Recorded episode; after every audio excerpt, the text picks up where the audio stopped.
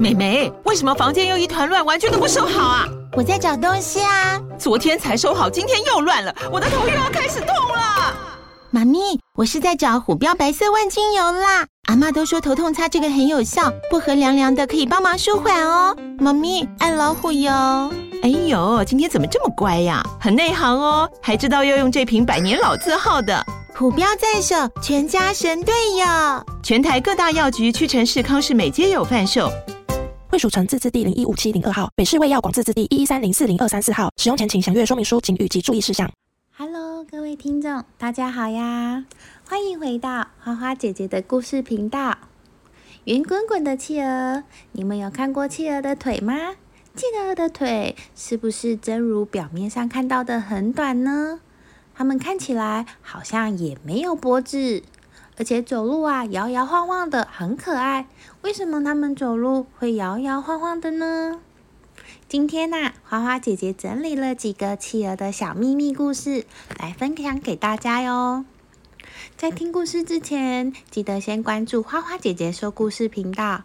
如果喜欢的话，也不要忘记给予5星好评，跟分享给你们的好朋友，给花花姐姐更多的鼓励哟。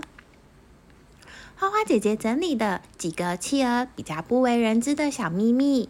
第一个，企鹅的腿真的如表面上那么短吗？企鹅其实腿不短哦，而且它们还有膝盖。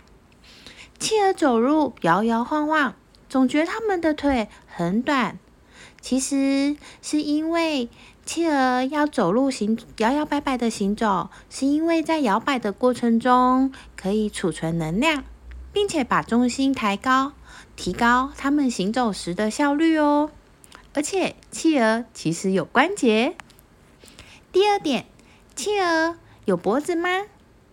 看上去脖子很短的企鹅，其实有很长很长的脖子。也就是说，之所以看上去脖子短，只是因为它们太胖了啦。第三点，企鹅的嘴巴很可怕。企鹅长满刺的舌头和嘴巴就像是一条传送带，能稳稳地牵制住挣扎的猎物，将它们送进肚子里面。第4点，企鹅是个大冰块。企鹅能生存在极地里，脂肪羽毛那么厚，感觉它们应该是热乎乎的吧。但是根据红外线热感应技术，企鹅的体表温度除了眼睛之外，甚至是低于外界空气温度哦。不过呢，体内温度还是保持在39度。第5点，企鹅有同性恋倾向。研究人员发现，在南极大约有1/4的企鹅有同性伴侣，其中呢，大多数为雄性。这可能是因为企鹅群体中雌性相对较少，导致了雄性企鹅太孤单了，所以他们会找其他的雄性结为一对，互相彼此的陪伴。6. 拥有飞行能力优异的亲戚。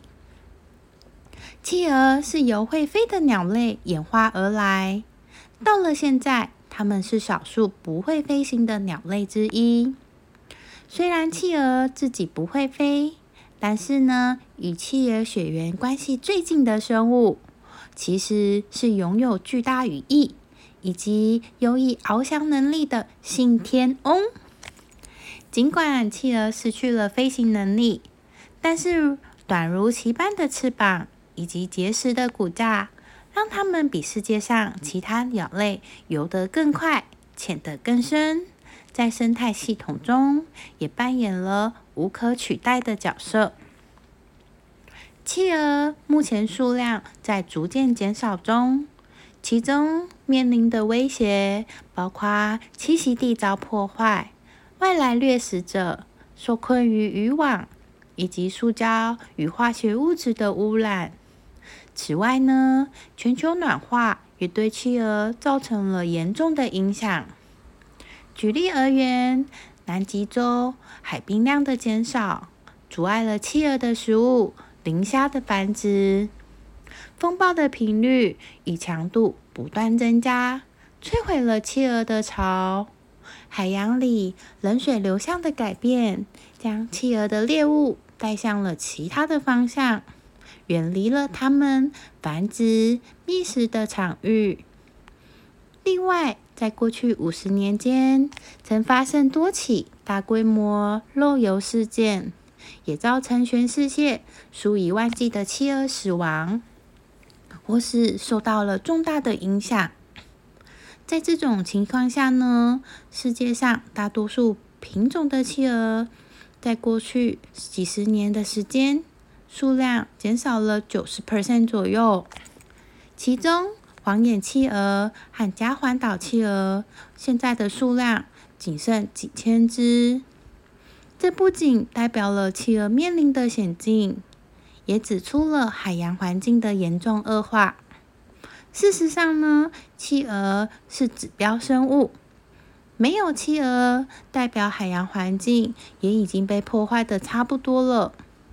让我们共同维护爱我们的环境，让自然界的生物能够有更多的机会生存下来哦。今天的故事就先说到这里，我们下次见咯，拜拜。